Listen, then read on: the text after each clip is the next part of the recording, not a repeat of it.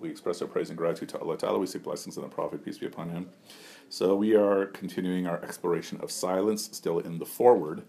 Um, where do we leave off? Uh, second paragraph? Yep, second paragraph. Okay, why don't you read?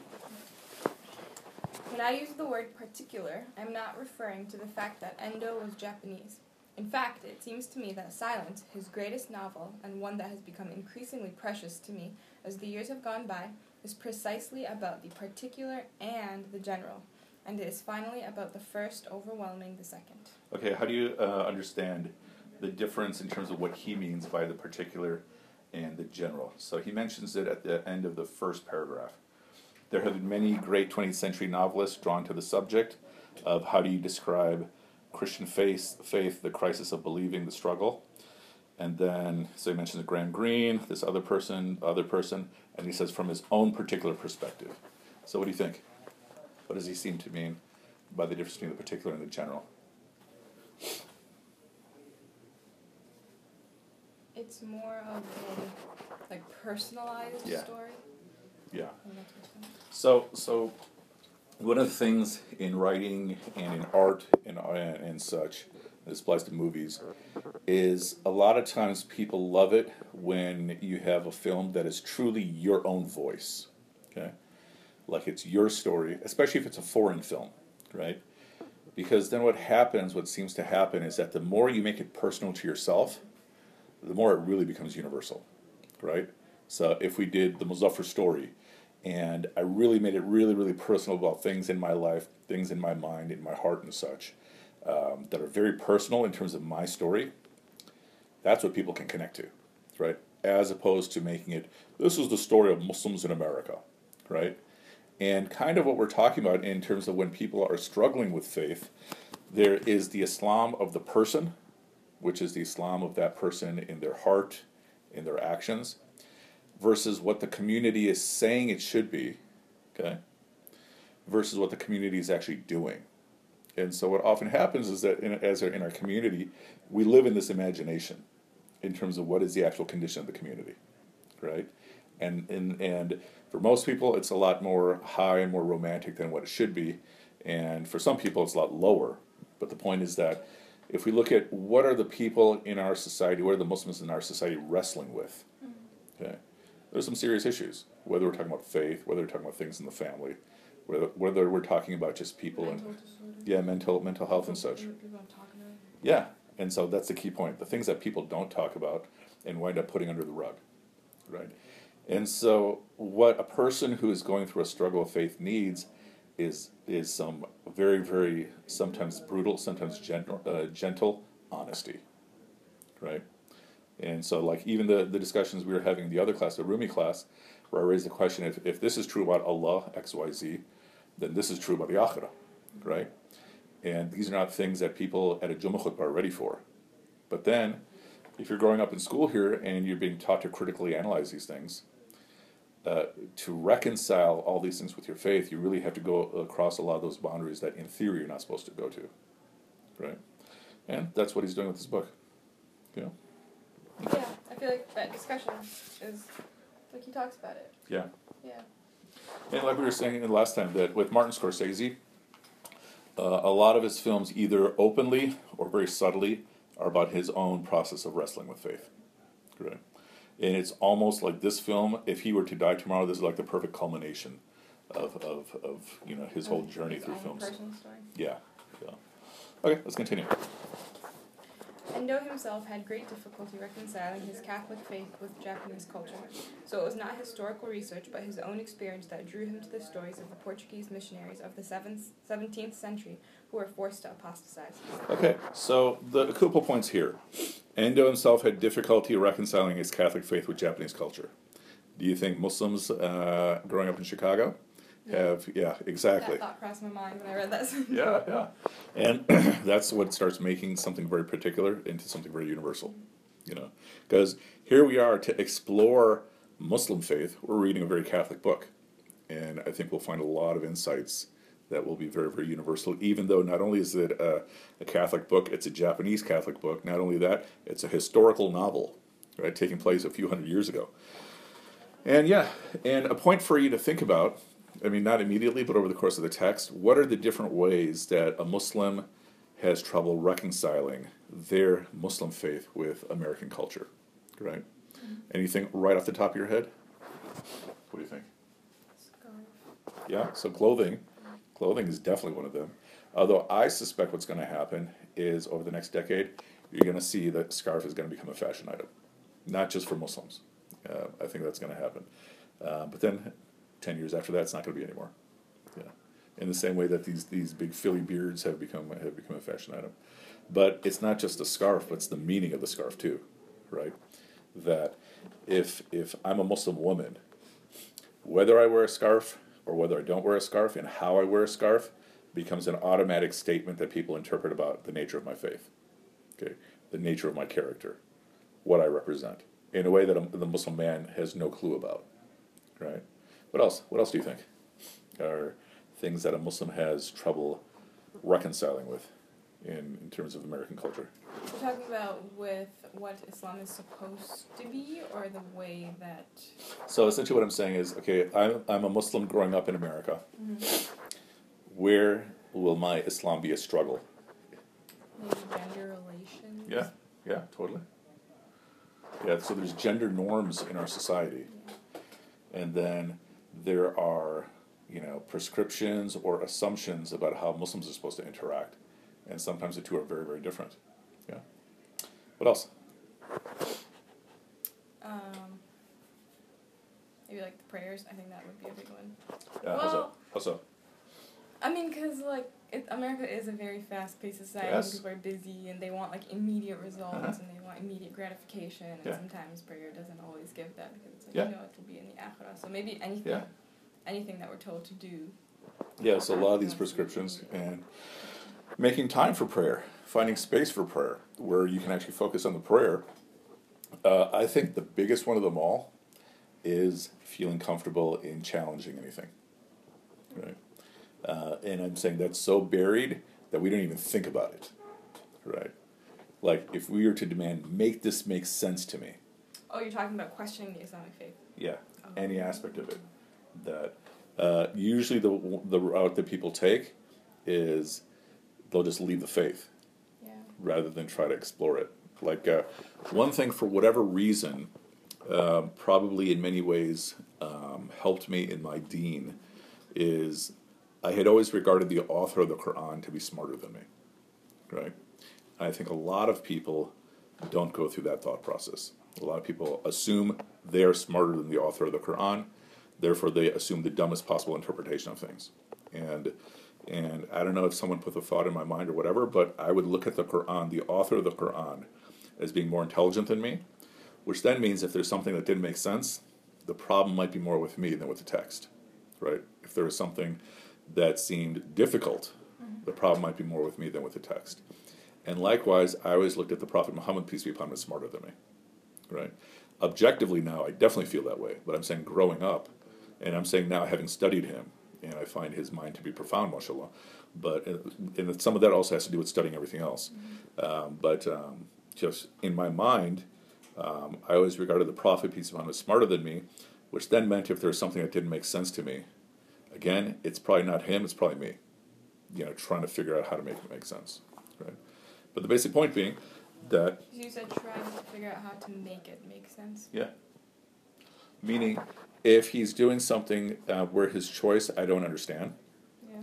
my assumption then is that there is probably some sense there, right? So even my language might be might be incorrect, not make it make sense, Yeah. but to figure out how it does make sense, right? Yeah, because that made it sound like you're trying to cut the piece Yeah. of the puzzle to make it fit. Yeah, No, no, no. So it's basically I'm saying, here's the puzzle piece, Yeah. and the fact that it fits is is or doesn't fit is more it doesn't fit in my brain, right? But it probably fits very well, right?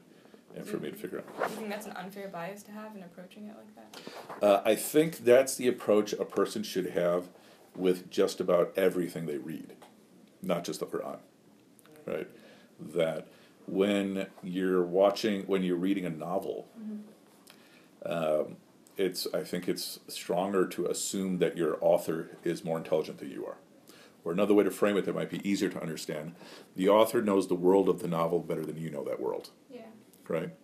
And so there is a certain amount of intellectual submission that always takes place, that should take place, right? And that's with art, that's with movies and such. Yeah. And so I'd say, yeah, that's a bias with pretty much everything that, that uh, you're taking in. Yeah, I guess that makes sense. I guess it was just like trying to make it make sense. I guess Yeah, that's what That's fair. seemed like. Okay. Yeah, yeah. But yeah, that makes sense. Yeah. Okay, let's continue. Okay. Um, he understood the conflict of faith, the necessity of belief fighting the voice of experience. What does that mean? The necessity of belief fighting the voice of experience. Why don't you read the next sentence, see if that helps. The voice that always urges the faithful, the questioning faithful, to adapt their beliefs to the world they inhabit, their culture. Okay. So what does that seem to say? What do these two sentences seem to be about?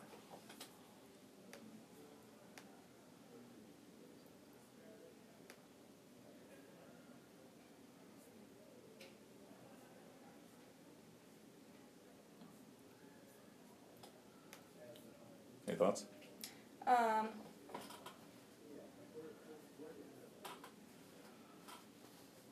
well, okay, so the first one, he understood the conflict of faith, and the of belief, fighting the voice of experience.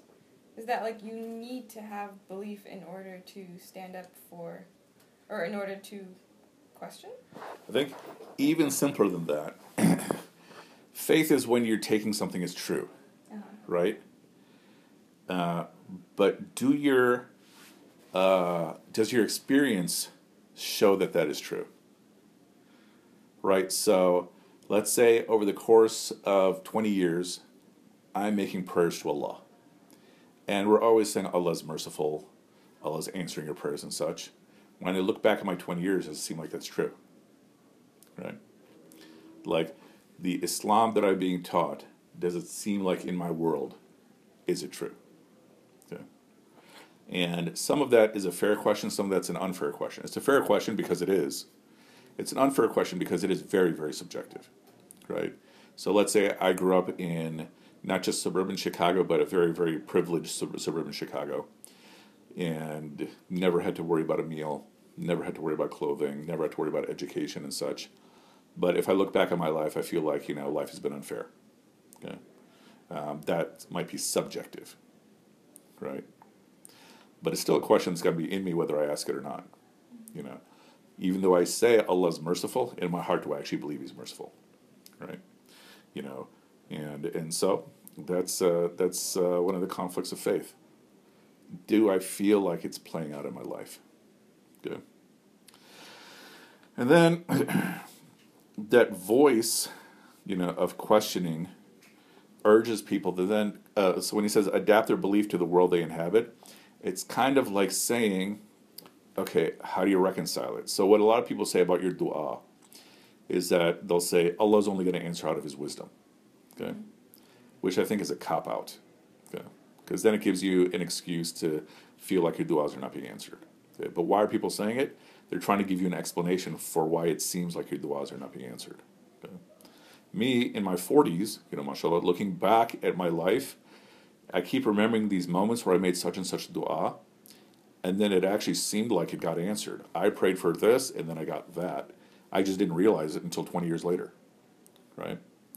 Uh, but the point is, a lot of times we will try to give excuses uh, that sound like profound statements, but we'll give excuses for why our Islam is playing out the way it is.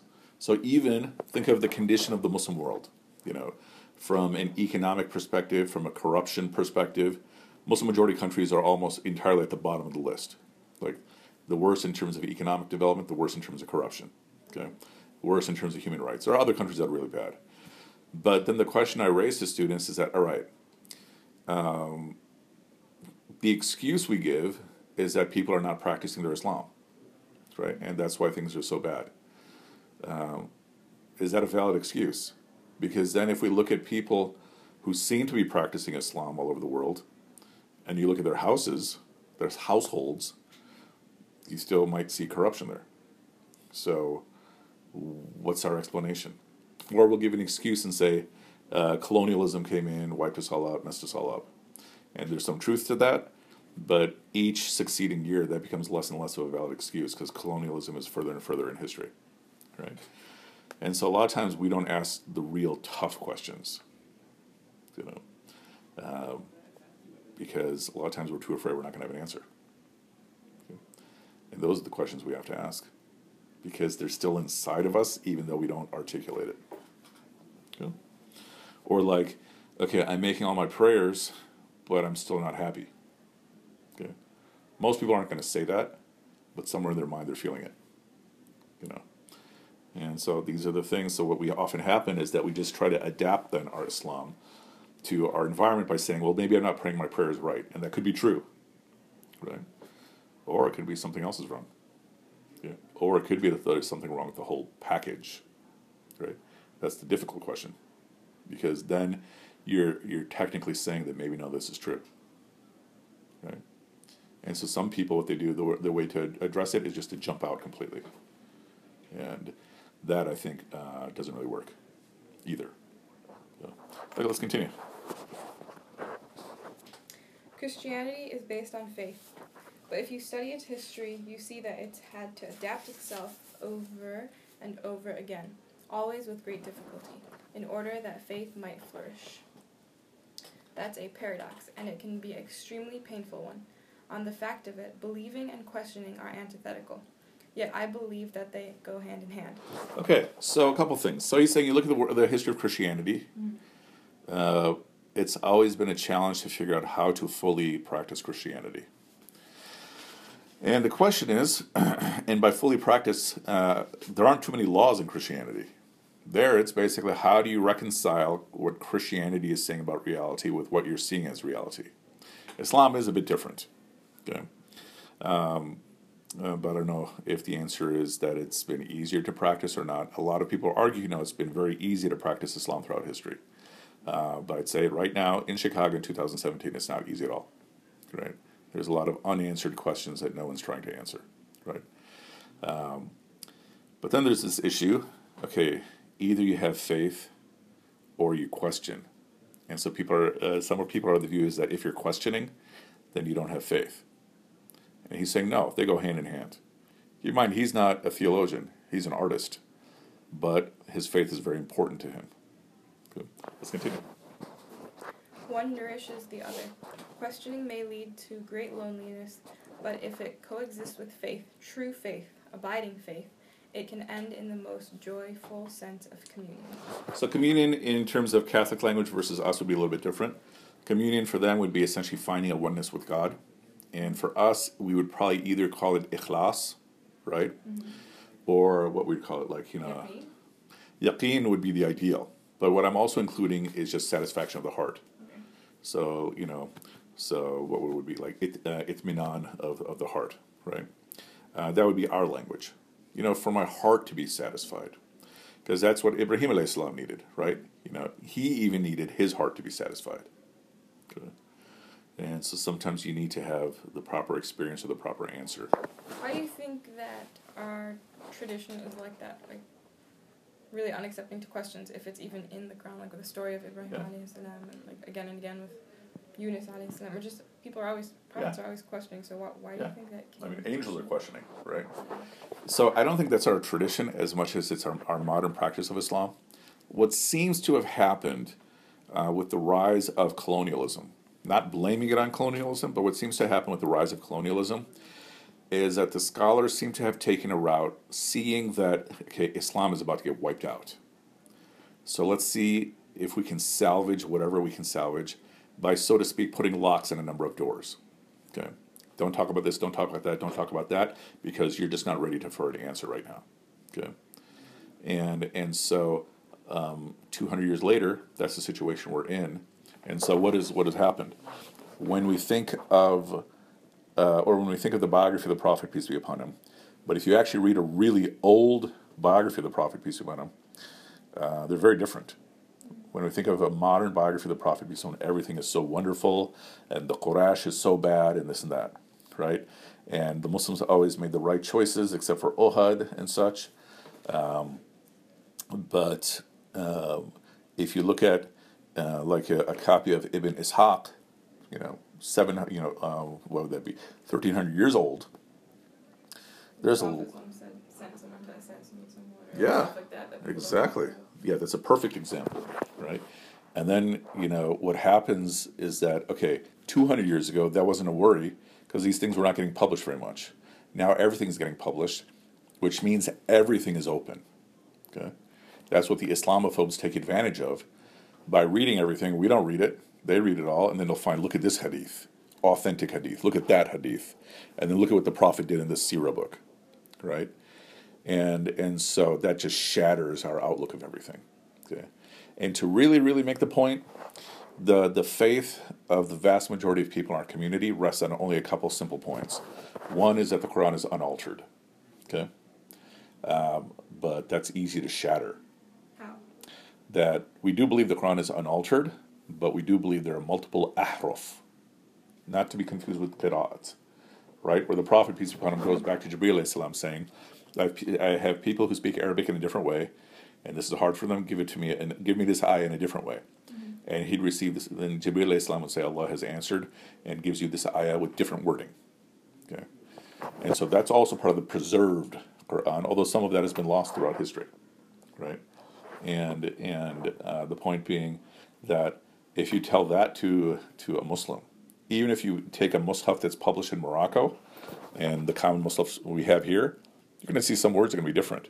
Even nowadays? Yeah, you're going to see this word will say yu'minuna, or this mushaf will say yu'minuna, that one will say tu'minuna. Without the diacritics, it's the same word. And if you talk to Arabs, they'll say it's the same word. But an English language person say, no, those are two different words. Right? And so, so the point is, uh, my uh, uh, for the common Muslim, that would shatter their faith too. Okay, as well as for the common Sunni, you know, the Sahaba, the Prophet and the Sahaba were always such perfect people that no mistakes and nothing's done wrong, except for you have Abasa right?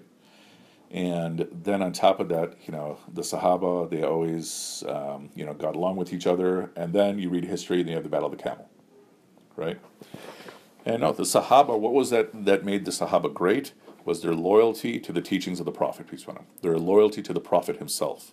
Okay, um, but in out of adab, the way we speak out of adab about our parents, we speak within adab about Allah. We speak within adab about the Prophet, peace be upon him. We speak within adab about the Sahaba, right? Um, but when you actually look at their stories, we do say that, you know, how much alcohol was there when the final uh, uh, prohibition of alcohol came down? What's the story that we're taught? The Streets were flooding. Yeah, the streets were flooding. The streets of Medina were flooding with alcohol. When was that? That was almost at the very end. Like that's one of the very last ayahs to be revealed. Okay? Which means all the way at the very end, let's say 20 years or 10 years after Hijrah, there's that much alcohol among the Sahaba. But they weren't doing anything wrong because it wasn't a sin. Right? And so uh, the challenge now, one of our challenges now, is to almost bring ourselves back to the tradition. You know, because a lot of these doors have been that were kept locked have been forced to be unlocked because everything's being published, and everyone has access to everything. Right? And if we don't start figuring out answers to these questions, we're going to see a big exodus of people out of Islam. Right? The other big thing where a lot of people's Islam rests on is Islam and science right? The Quran talks about the embryo. The Quran has the two seas that you know didn't meet. Those are all good things, right? But I don't think the Sahaba, Allah, you know, uh, Allah knows best. When the uh, when the the Sahaba saw the ayahs about the nutfa and so forth and so on, and the alaq, um, did they read these as formations of, of the embryo? That doesn't seem to be the case, right? Um, the sea they probably did. Okay, that seems to be a lot more direct. But the point is that that can't be a foundation of your faith. That can help you in your faith, but that can't be a foundation. Okay? Um, and still, you're not going to be able to explain, explain miracles. Right? And so the way we common, commonly frame it is to say that the Quran talks about things that it took 1,300 years for mankind to find. Maybe.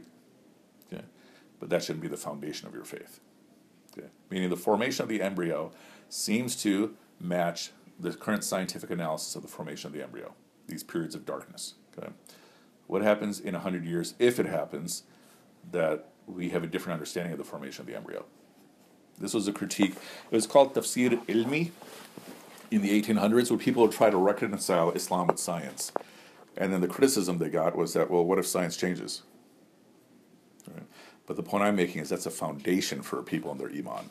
And that's where the problem is. That's where the problem is. I mean, I love those books, right? But that can't be a foundation for my iman. So then the only stable foundation is to open those doors and address those questions. Yep. Yeah. I mean, that's very, very much early on in the Quran. If you have doubt about what we have sent down, then produce a surah. So it's telling you if you have doubt, A, it's a real thing, and then B, go find something. Yeah, or write something that can compete. So then what do you think about people's faith who never question anything? If it's fine for them, then it's fine for them. Right? What if they happen to be born in Christianity and they never questioned anything? Yeah. Then Allah Ta'ala is going to treat them fairly on the day of judgment.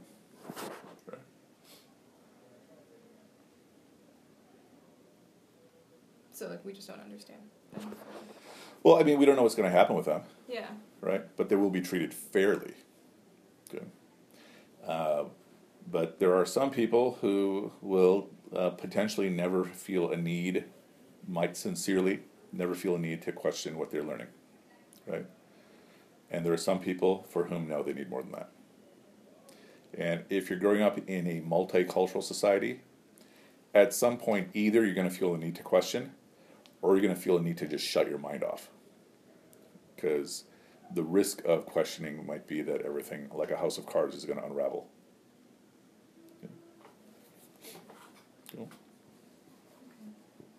Cool. Shut your mind. That's what a lot of people do. Right? I mean, that's uh, the the right wing. That's a big part of their outlook. Whether we talk about the right wing in Christianity or the right wing in Islam, they tend to be fiercely anti-intellectual. Right? And there are some people for whom that route just doesn't work. Yeah. Yeah. But that route could work. Uh, I'm saying wholeheartedly that route does work. Okay, that I'm saying Islam is smarter than I am, so I can put in my full brain power and challenge everything, and will find answers to my satisfaction, or will find satisfaction of the heart. That's what I'm saying. That's using your intellect, but you said sometimes that's not necessary. Yeah, I'm saying for some people that's not necessary. For me, it is. Yeah. So when we think of like the common person in the TJs, Mm-hmm. Tablighi Jamaat, right? Uh, m- most of them, you know, their Islam in their heart is satisfied by making their prayers, going to the masjid, you know, going on the short uh, TJ trips and stuff, and their heart is completely satisfied. There's some people for whom that doesn't work at all. Yeah, I know I have to make my prayers. But how does that work? That's what I don't understand. How does that work if they don't they don't want to think about it. They just want to do it. How does that work? Well, I would say it's not so much that they don't want to think about it; they just don't feel the need. So there's this famous story of this guy. It might have been Fakhruddin Razi, but I'm, I could be wrong. Where he says, um, "You know, I have found uh, ten thousand proofs for Allah." Okay, and he's saying this to this old woman, and this old woman says, "Okay, you only need that if you have ten thousand doubts." Okay. And so think of every one of us has a different mind, and a different set of priorities. And a lot of people in life, um, you know, or I'll put it like this: some people in life, they can't not find answers for these things. They need to. They have bigger questions, and they need to find bigger answers. That's a small population. Most people, they're satisfied, right? It doesn't mean there's anything wrong with them. Okay? Um, but that's just not how their mind is. They're not aiming as high in terms of the big, the big, big questions. Um, their biggest concerns are, you know, I want to raise my children to be good, and I want to have a good life, and all that. Other people, that's not, you know, that appealing for them. You know, like the prophet peace be upon him going to the cave. and you can say he's looking for answers, right? You know, Abu Bakr was a very deeply meditative person. Uh, and and you know, Omar, you know, was a you know he was very very literate. Okay. But there's a reason we don't know the names of most of the Sahabas, because their goal was make their prayers, you know, serve the Prophet peace be upon him, worship Allah, things like that. But a lot of the big Sahabas that we're familiar with wasn't just their proximity to the Prophet peace be upon him, because Omar was not in his proximity until later. Um, but because they had to do more, like they had more himma. But think of Hamza, you know, we don't hear too much intellectual stuff about Hamza, you know. He was the type of guy who just his connection to the world, his connection to Allah was found by going through the forest or going through the desert and hunting and stuff. That's where his aspirations were. Okay. Someone like Al Ghazali, his aspirations were to find these super, super particular answers to what for him were the most profound, profound questions. And that's, that's where his uh, motivation went. So everyone's different, very different types of people. That's one of the blessings of the Sahaba, that they are so varied in their in their styles, personalities, and stuff. That I think it's uh, for a person searching, it's very very refreshing because the Prophet said, "Peace be upon him." They're like the stars in the sky. Follow any one of them. But I am saying that for some people who do feel the need to question, their response is to not, to shut it down. Okay? And that I think is unhealthy, especially if they're shutting down the child who's asking those questions. Then that's violence against the child. Your curiosity is a very, very natural thing. Yeah. yeah. Okay. Well, it's past two o'clock. So we'll stop here. So uh, almost made it through the through the paragraph. All right. سبحانك اللهم وبحمدك نشهد ان لا اله الا انت نستغفرك ونتوب اليك سبحانك اللهم وبحمدك نشهد ان لا اله الا انت نستغفرك ونتوب اليك سبحانك اللهم وبحمدك نشهد ان لا اله الا انت نستغفرك ونتوب اليك واخر دعوانا الحمد لله رب العالمين